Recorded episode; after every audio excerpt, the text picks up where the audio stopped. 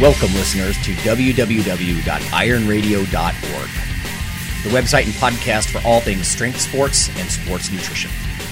With your hosts, Lonnie Lowery. Remember, Phil is like a gnarled old oak tree held together with scar tissue and bone spurs. Rob Fortney. And I'm telling you, the pain that I would suffer was ex- beyond excruciating. And Phil Stevens. Do it, Rob. You'll kill all those nerves. Thanks for listening.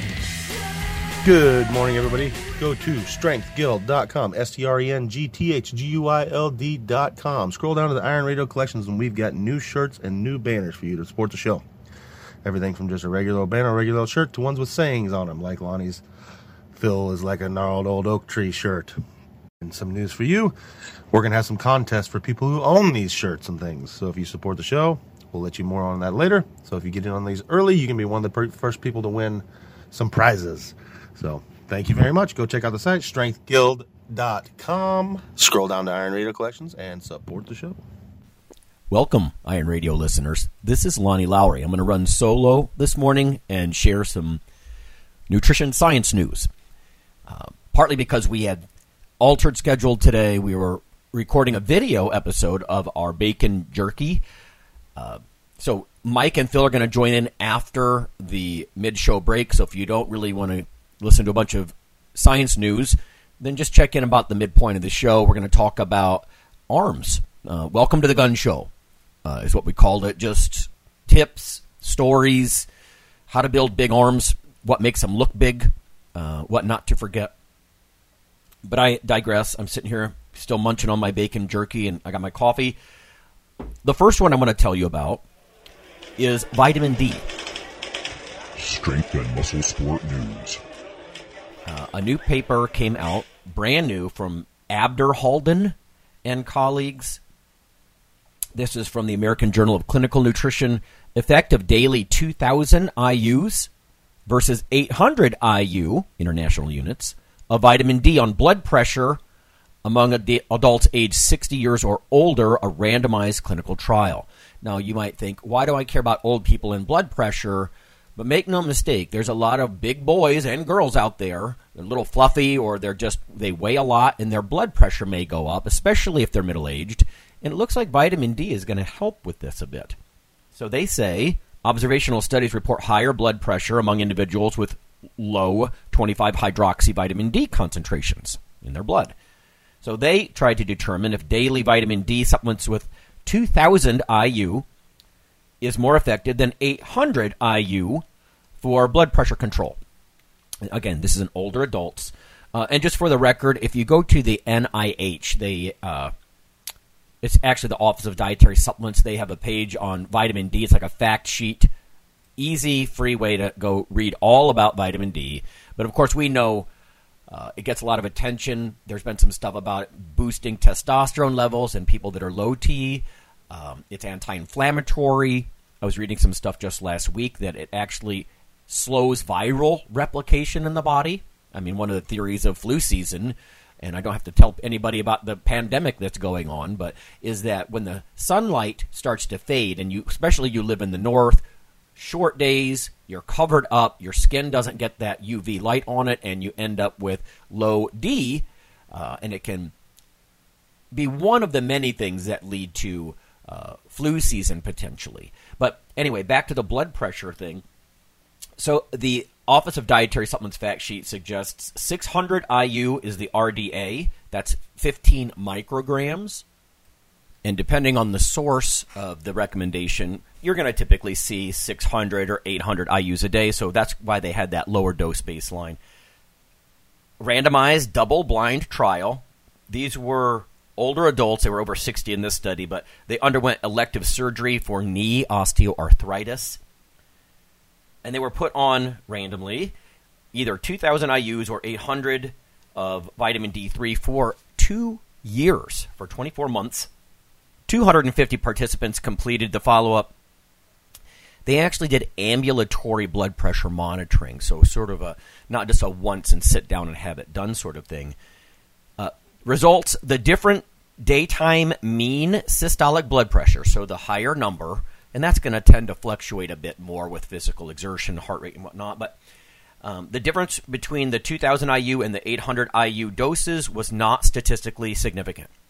So the 2000 IU dose, they lost about four millimeters of mercury off that blood pressure reading, and the uh, 800 they lost about three. So four versus three wasn't statistically reliable. However, systolic blood pressure variability was significantly reduced at 2,000 IUs compared to 800. So a little bit less all over the place.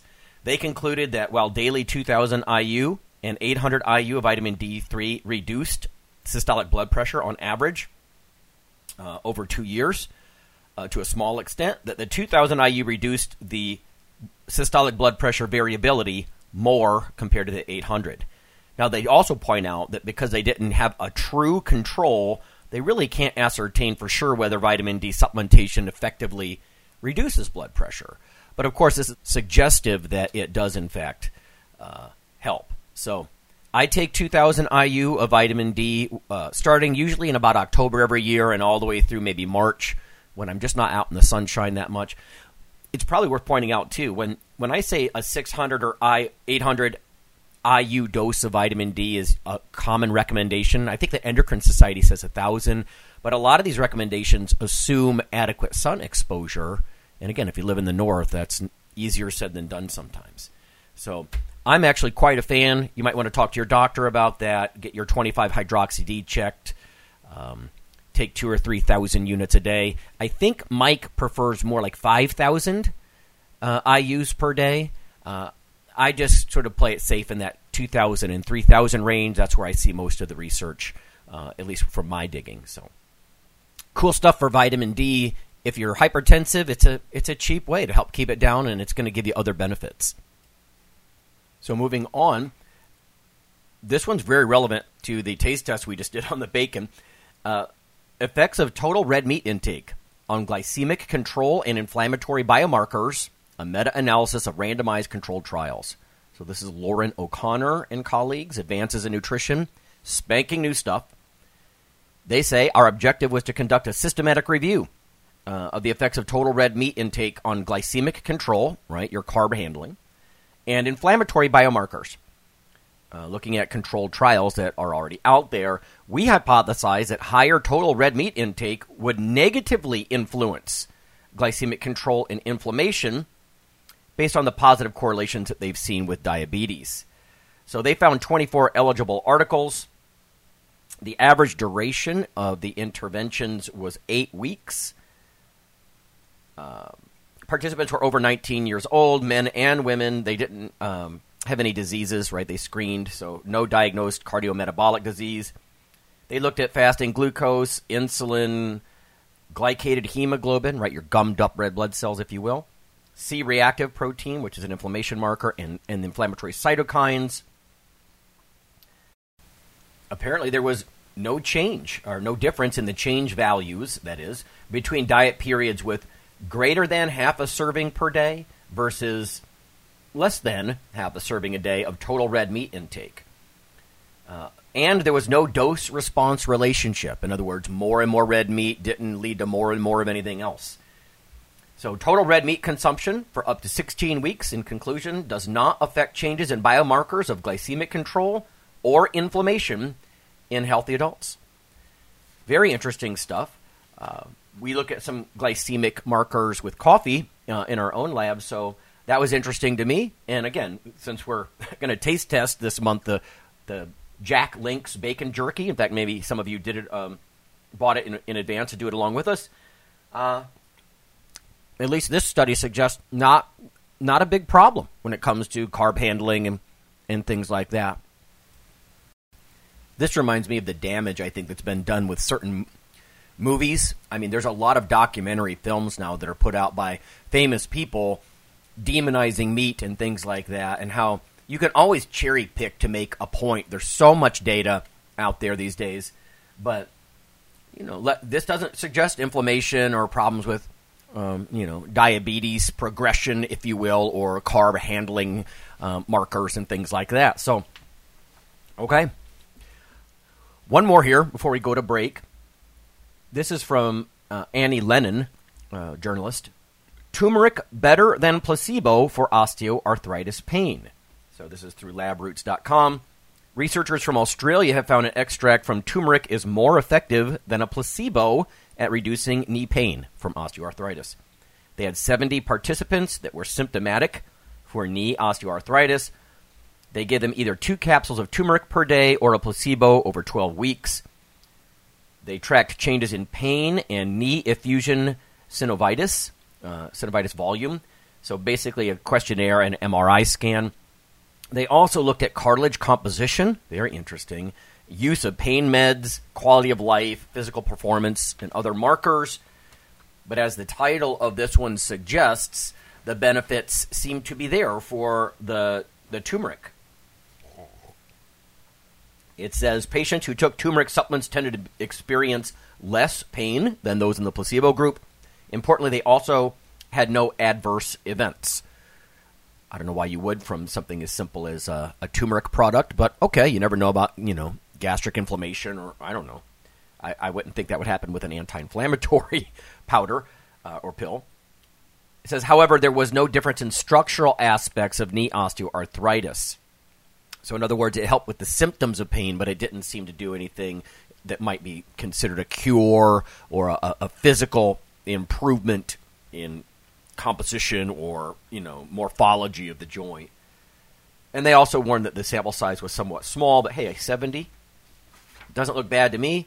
Uh, I actually take uh, a curcumin supplement and um, 400 milligrams of sort of a bio enhanced. I get two different curcumin products, but they both have different approaches to helping with absorption because the bioavailability isn't real high. Um, but yeah, my family history of osteoarthritis, and you know, I blew out my ACL years ago, and I'm trying not to have a knee replacement. I, I still like to be able to squat, and I can at least, you know, light to moderate weights. So I'm actually a fan. So that was interesting to hear. So uh, between the vitamin D, the total red meat study, and the curcumin, uh, I have to be careful, right? You, science doesn't care what you want, uh, but these are things I'm I'm grateful to hear more evidence on some of the things that I think a lot of our listeners might be doing and that I do. Uh, one last thing before we go to break, and then we talk about um, big guns. Uh, we have a contest going on right now. Some of you know I have uh, markers down here for Jason and D Friars as far as people that are making comments on iTunes or YouTube or both. If you make comments on both, we're going to send you a T-shirt. We've got some cool T-shirts left over from the uh, Arnold 2020, which is sort of going to be a landmark year, right? Because it was so weird because of the pandemic and everything. And we'll just give you one. Uh, so all you have to do is make a comment on one of our taste test videos, like the bacon one that's coming up. Uh, make a review on iTunes, and then just send one of us an email and say, "Hey, I made comments on YouTube and uh, iTunes." Uh, just whatever you want to say. I, I good, bad, or ugly. We're not begging for fo- just for four or five star reviews. They're nice to have. Oh, also, I should mention um, Brown River made a comment on iTunes, and I appreciate that. So that's how you do it. We have a box of T-shirts, and I'll send you one if you make some comments for us. So that's sort of the contest. It's going to go through October 14th. At least that's the plan for now. So get out there and make a review if you're interested in a cool Iron Radio shirt. It's got like a barbarian on the front kind of thing, and it's pretty cool. All right, so that's it. Let's go to break, and when we come back, it's going to be Welcome to the Gun Show.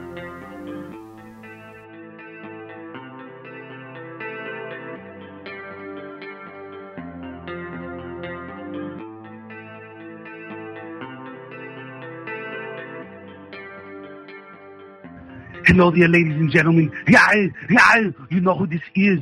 Uh, so I'm here to tell you about uh, Dr. Mike T. Nelson's uh, new book, uh, Why You Should Eat Keto. I don't do it because, I mean, look at me. Come on, I'm fabulous and I'm fantastic. Anyway, you should text the Keto ebook all in one word to 44222 to receive your free copy. Do it. Do it now.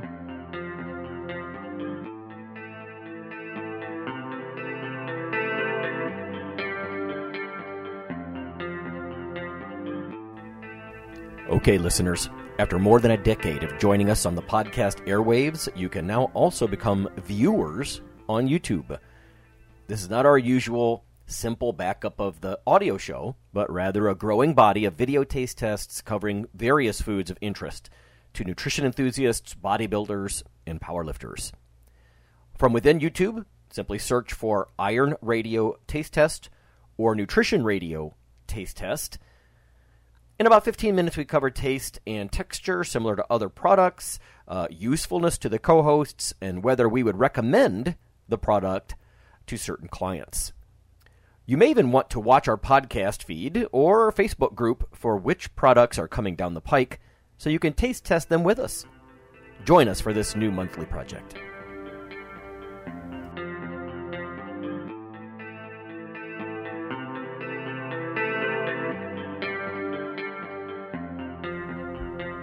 Iron Radio is, of course, primarily a podcast.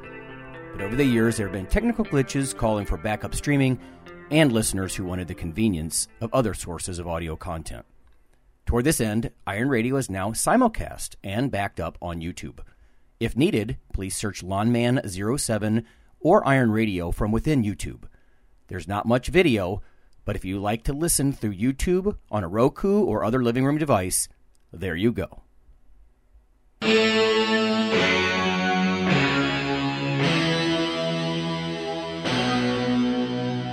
Like your weekly fix of Iron Radio?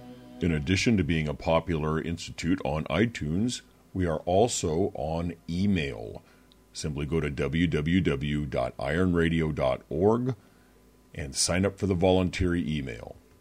You'll get a once per week email, no more. That's little more than the show notes and a link to the audio. So go for it.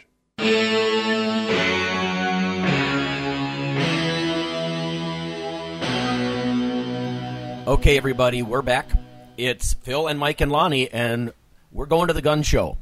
So if you're interested in getting bigger arms, uh, we're going to try to offer stories and tips and and all that kind of stuff. Uh, I don't know, Phil. As far as you're concerned, I mean, obviously, direct arm size is only of huge interest to powerlifters. I would think, insofar as it's going to help you bench press, or, or is that unfair? Yeah, that's about it. Um, yeah, no, that's that's about it. I mean, so we'll add it on, but it's definitely like one of those way afterthought moves. Like, okay, I'm done with training. Let me do some curls. And an often one for me is just like pick up the barbell, do 100 curls. you know, that's it. Yeah. You know, I stole that from Derek Poundstone. Yeah. So, um, you know, yeah, but I mean, uh, if you're honest, I mean, we get a lot of arm work anyways through. Uh, if you're doing lots of rows, and you know, upper back work is a big staple in powerlifting.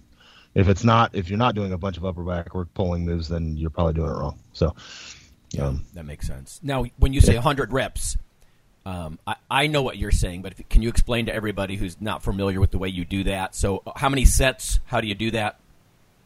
yeah, I mean, it's literally just the barbell and whatever it takes to do 100. So, I mean, you might let's I don't know, let's say you do five sets of 20, whatever, you know, or you Right. knock out a set of more than that and then break the rest down. It doesn't matter. What matters is you get that daily dose of 100 reps. I think Poundstone's original goal was gain slowly gain the ability to do 100 in a row. Whoa. So, Yeah, wow. but but uh, yeah, for me, it's just literally it's just just do 100, you Right. know. And I've I've defaulted to that that on a lot of things, like ring rows and you know uh, dumbbell rows. If you just do 100, you did a lot. Right. So uh, yeah, it's it's a pretty easy. Just take your dose and take it. It's like taking your cough syrup. Right. So I love that. I mean, that's something I picked up from you, which was that daily dose idea. Like, I don't care if you do five sets of 20 or 10 sets of 10, Yeah. just get your 100 reps. You know? yeah, it really doesn't matter in the end. It's not that big of a deal. Your joints feel better on that, Phil? Oh yeah, I love light stuff, and it- it's Yeah. oddly enough, I mean, people are going to hate me off topic here because it's a total different joint, but uh, I use the leg extension now for that. Really light, like twenty five pounds, and Yeah. just just rep it out, and holy mackerel, my knees feel good. So, um, yeah, so Yeah, I think if your goal is building soft tissues, or like with the arm thing, you just want some biceps or brachialis mass or something like that. Just you got to control for volume, and so why not just do that out of the gate? Like 100 reps is your volume goal. Go.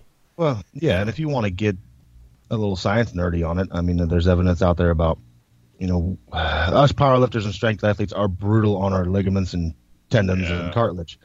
So getting that high rep lighter work in could be of a huge benefit. Totally. So Yeah, soft tissue. In and I think that's where that's where Poundstone's deal came from with that was trying to stop some of the bicep tendon ruptures Yeah.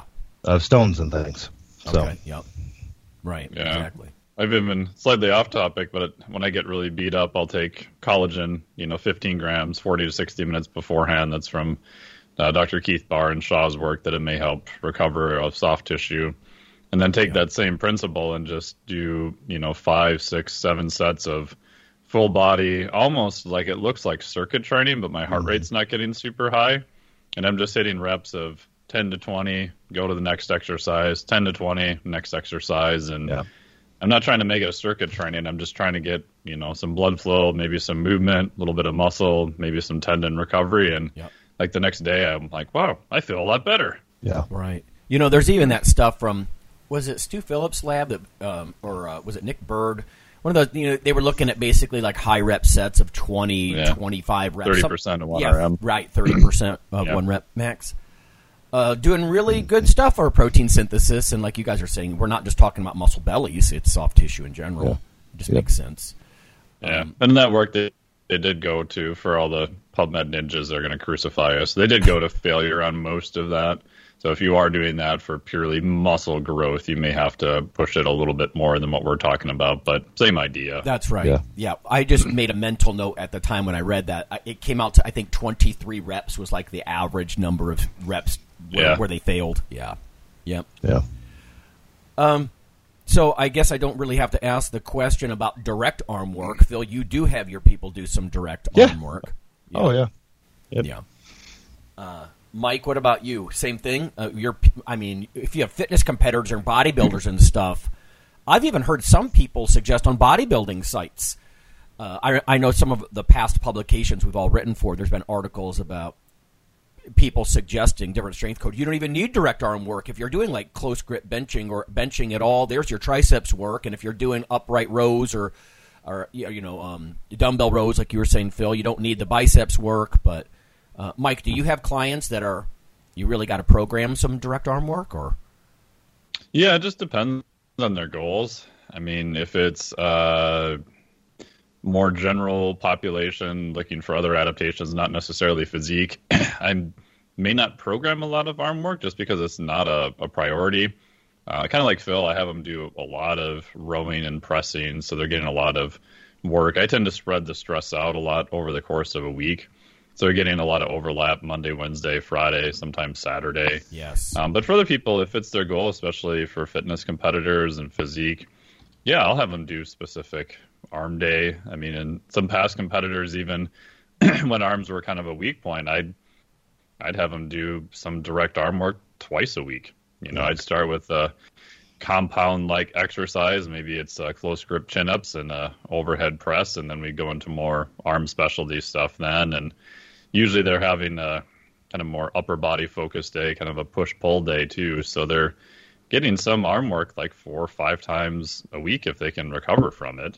So it just just depends on the goal and what they're trying to do. Um, for other competitors, I also look at, or like you guys were saying, injury risk. If they're doing uh, obstacle course racing, they're doing strongman. Uh, as Phil knows, the, the bicep can be in a precarious position, especially with stones and tires are usually the main ones. So with that, I'll even if it's an advanced athlete, we'll work them up to this, obviously, but I'll have them do a chin up, come to the top, and then drop and try to stop about halfway. Um, again, that's an end. excuse me, an end progression. I don't want people to start there right away. You know, start with some slow eccentrics and try to pause a few things. But I'm basically trying to simulate a safe impulse load on the bicep and hopefully reduce the risk of injury. Obviously, if you're trying to catch and curl a six to eight hundred pound tire, that's probably not going to do it. But you know, get a little bit more open, you know, work in that area. Uh, also, do a fair amount of open palm work if they're doing a lot of stone stuff. So gripping, plate curls, things of that nature to make the wrists and the fingers uh, stronger, so they can actually grab it at the bottom. When you're picking a stone up, people forget that a lot of times it's an open hand. Finger strength exercise too. And the hand, the arm is going to be fully extended, so the bicep can be a little precarious position. Yeah, yeah. Good point uh, about some of the the eccentric stuff. I mean, eccentrics would be almost um, another approach if you didn't want to do huge volume. You know, you could Yeah. literally do like five sets of eight with negatives with a pretty heavy load. Uh, obviously, you're not going to super heavy load your biceps in the way that you would some, you know, your lats or your quads or something, I guess. But um, and I do. I've always done the same thing you just said, Mike. Was twice a week stimulus. Like I started with push pull, but then I would actually rearrange my body part splits when I was trying to build mass. So I was doing bench pressing on one day. Obviously, that's going to be some triceps work, and then my direct triceps work was another day. You know, so Yeah. you're kind of getting either a main focus day versus a you know a day where it's an accessory, um, and get it because you know it's not like again like your um, lats or glutes or adductors or something. These are fairly small muscles. You'd expect them to recover pretty well, you know, a little more quickly. You're not going to be have your biceps absolutely wrecked five days later. I wouldn't think, you know, and unable to train them. Uh, so Have you guys seen that? That in general, I find that smaller muscle groups just seem to recover faster. oh yeah, Oh yeah, yeah, yeah. I've never really seen any literature on that. Maybe somebody has some, but like even every you know coaches, trainers I've talked to, like everybody kind of agrees on that, and I don't understand. I've even tried to, you know, some like I said, some competitors have done just literally a whole arm day. They could come back and most of the time do some pressing or something the next day or within 48 hours. yeah. I would separate it by two usually. Yeah, Yeah. Like, you know, Yep. get it like twice a week or something like that. And you're right because by contrast, we've all like if you do an unusual high volume squat workout, or like Phil when you went to, was it Colorado and you did the bodybuilding stuff. I mean, back or legs, you can be freaking crippled for Yeah. the better part of Oh, a week. yeah. Days. Yeah, Yep. brutal. Yeah. Uh, no, and another thing to think about, and it's something that was always preached to me early on in, in strength sports was, you know, especially in well strongman with all the pressing overhead, uh, powerlifting with benching, you know, it's a lot of tricep emphasis, um, and your body kind of wants balance. So if you're really hammering your triceps and making them really strong, uh, you're going to need to do some direct bicep work. You know, you want the biceps to come along with them so that joint's balanced out. You don't want this tricep that is so many more times strong than this bicep that can't hold it in place, um, type of thing.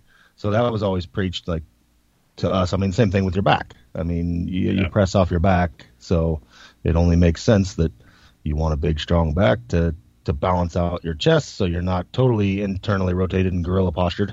Um, at least you fight that as much as possible. I think most powerlifters are going to have some degree of internal rotation, but uh, you know, same thing with your bicep. Yeah, and you know, also with the triceps, I mean, I was always taught that triceps is two thirds of your upper arm. I mean, mass wise, that might be an exaggeration a little bit, but you know, that's that's a, a lot of the mass, and I think so many Yeah. people, to your point, like almost like the male model look, where they're all biceps and pecs.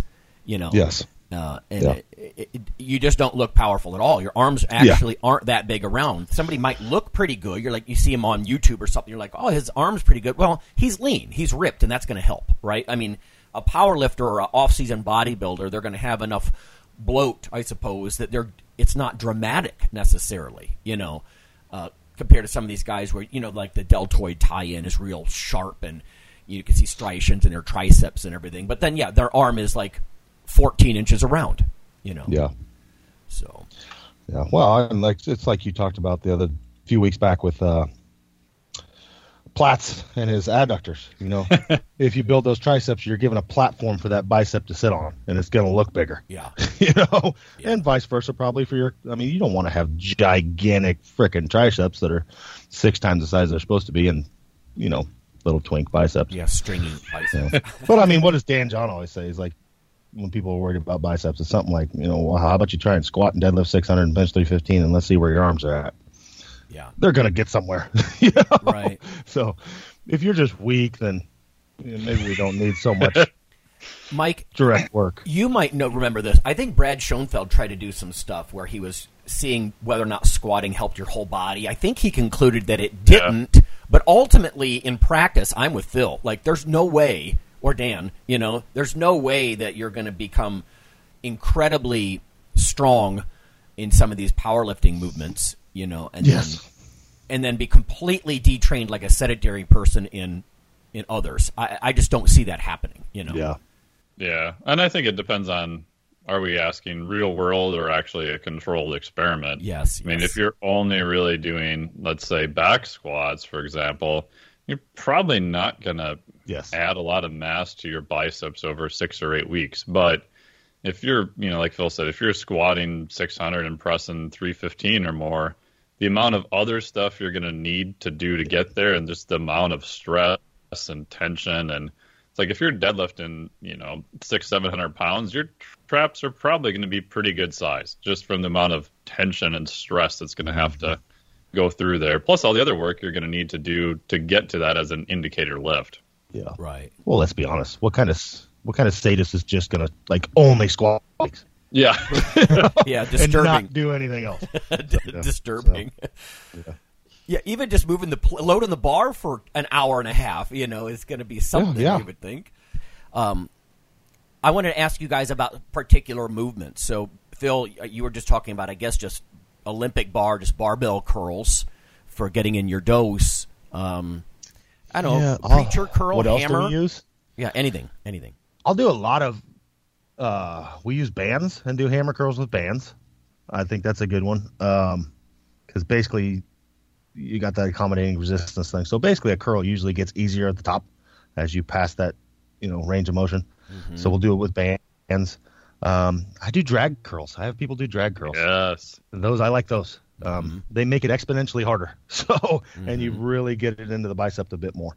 So it's a little harder to cheat and use other parts of your body. So those would probably be the, the ones we go to. Yeah, the drag curls. I think we mentioned this a few weeks ago, but if if my biceps insertions are sore at all, or my elbows are having problems, um, I can put a fair amount of tension on my biceps and not hurt myself Yeah. doing drag Yeah. curls.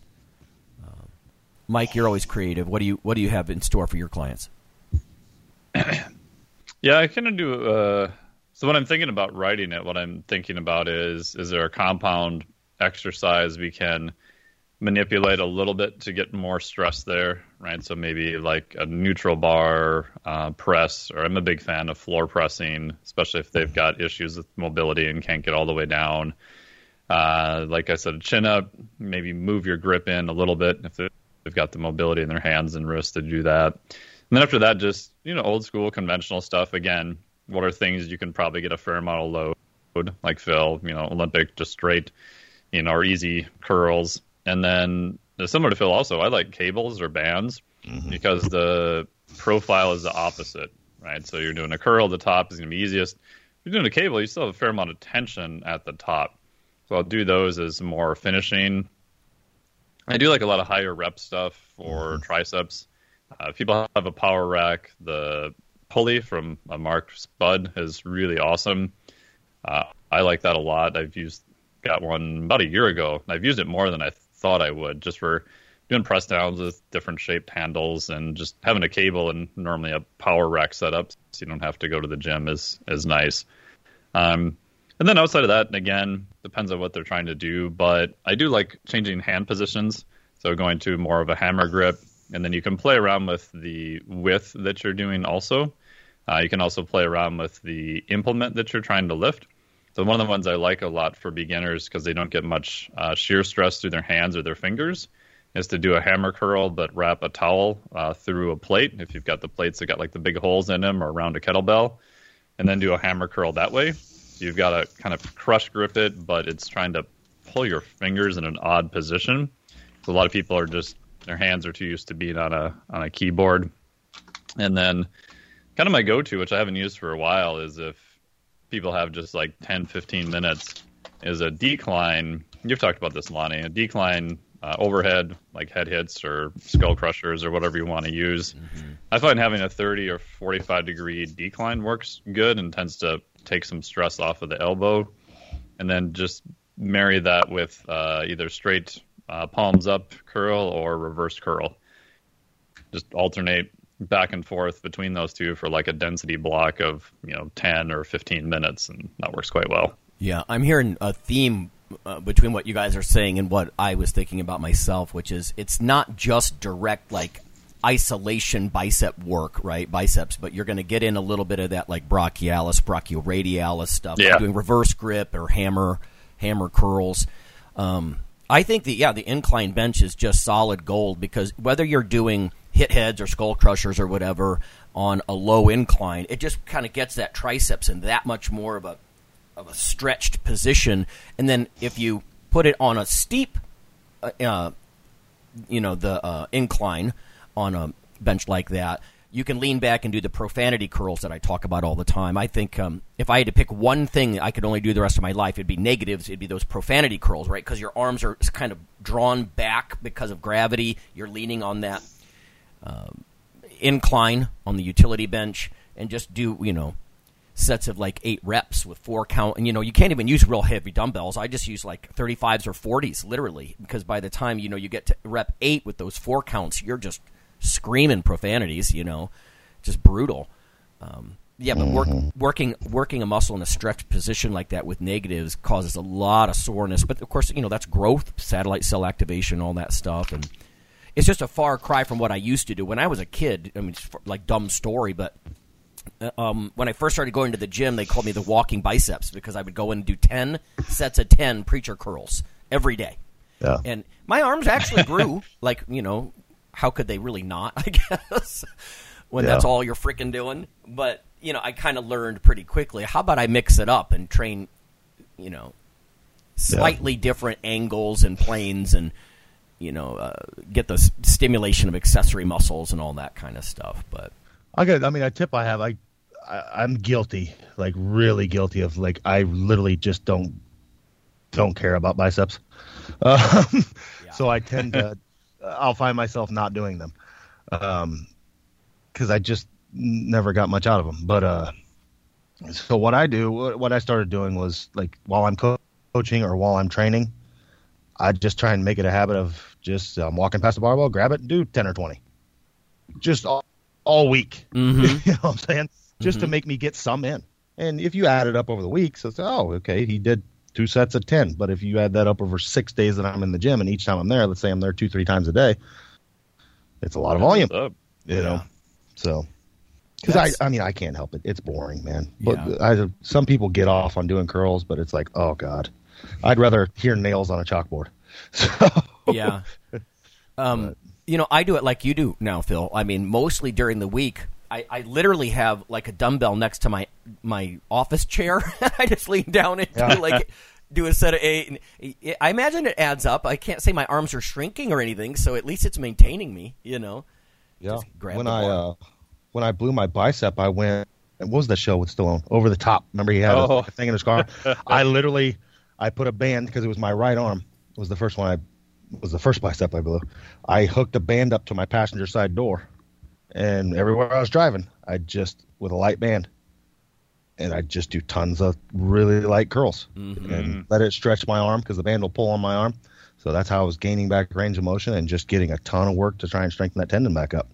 Um, so I mean that's something you can do too. I mean hell, you could probably anchor one and do tricep work, Right on. but just get some of that stuff in. You know, it's it's not the end all be all, but yeah, it's important. You know, especially in my opinion, for tendon and joint health is the main reason for direct bicep work. If you're a strength athlete, and that's right. the right. you know that's my job on this show. I'm coming from that angle. so spoken like a power lifter. Yeah. yeah, I may end up doing more bicep curls now. I have a joke with my buddy Dr. Tommy Wood. I'm helping him train for a strongman competition, so we may do an exchange where, where I'm doing some of his program, obviously for him, and then as a concession to stuff he likes, I may have him give me some more bicep drills to do. It's the dumbest arm training you guys have ever done, Oh God. or I'm most sh- intense, painful, I guess.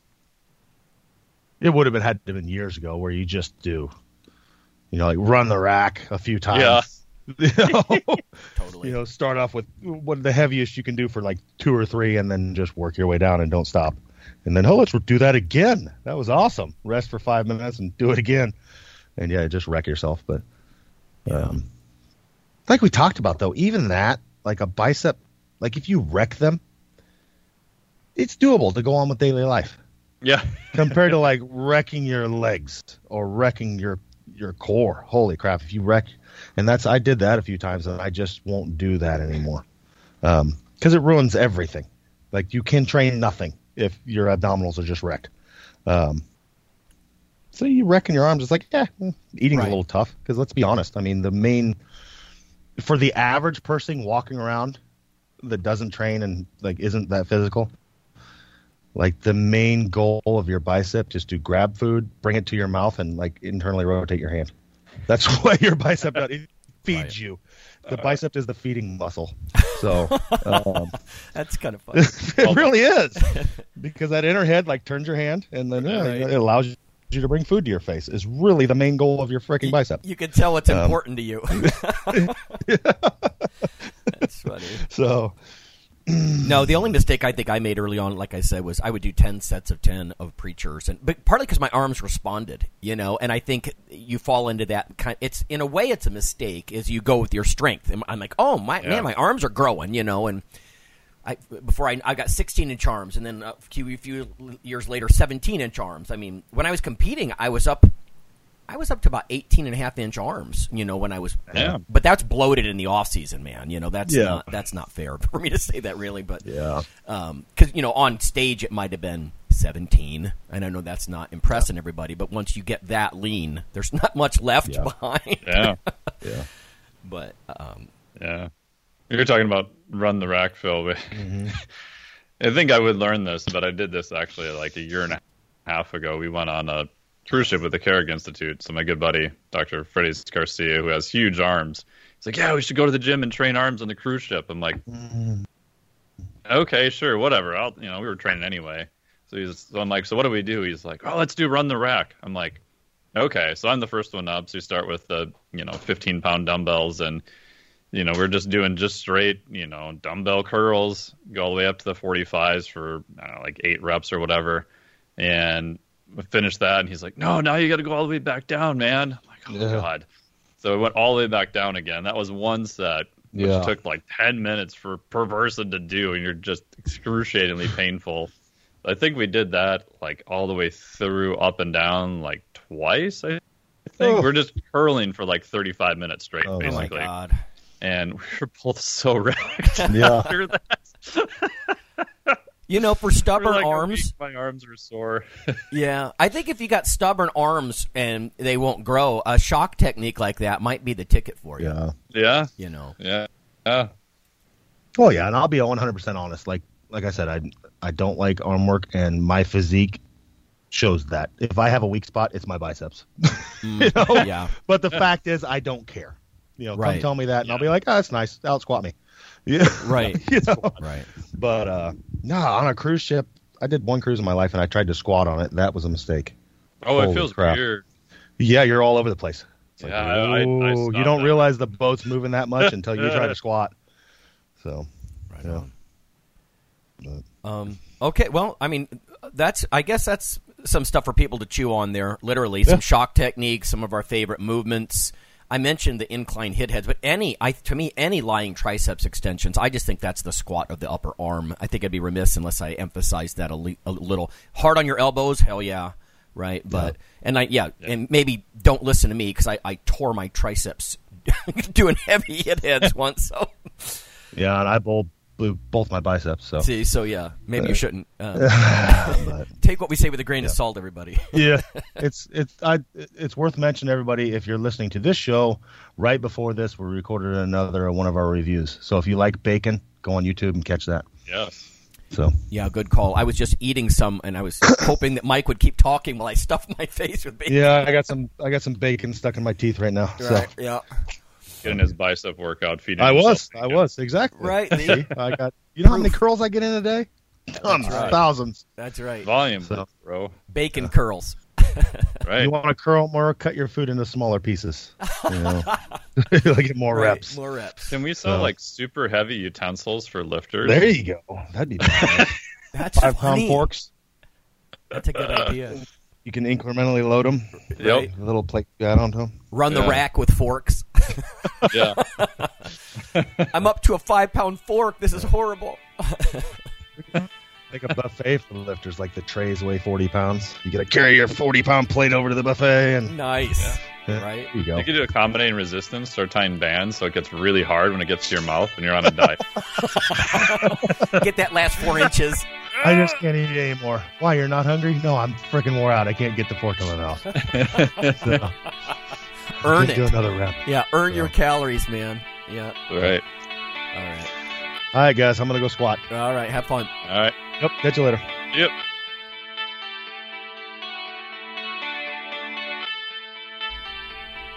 Hey, listeners, have you seen the store at ironradio.org?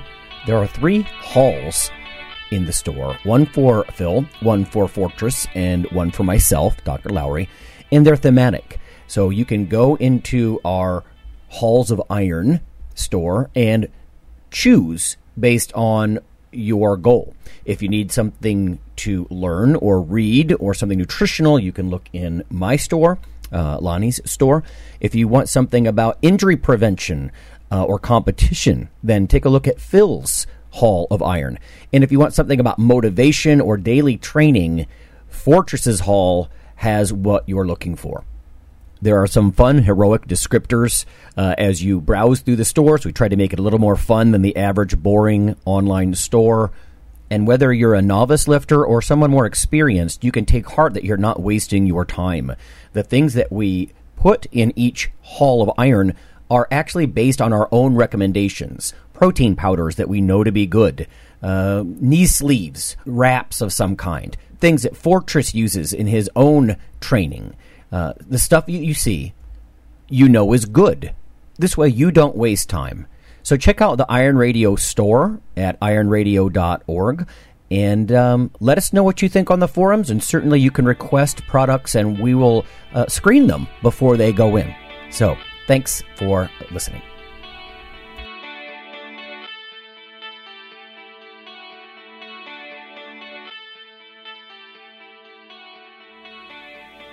Iron Radio is accepting donations.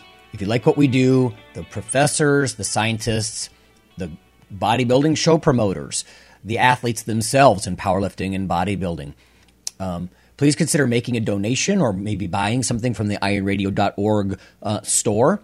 Uh, we also are accepting supporting members. So for $4 a month, which is frankly less than the bank sneaks out of your account in fees, you can step up and support a form of sort of public radio for the bodybuilding and powerlifting and strength community. The Iron Radio podcast and all of the audio on ironradio.org is for informational purposes only. If you're interested in starting a diet or exercise program, it's important to check with your physician. Also seek the help of registered dietitians, athletic trainers, and qualified exercise physiologists in order to make the progress that you need.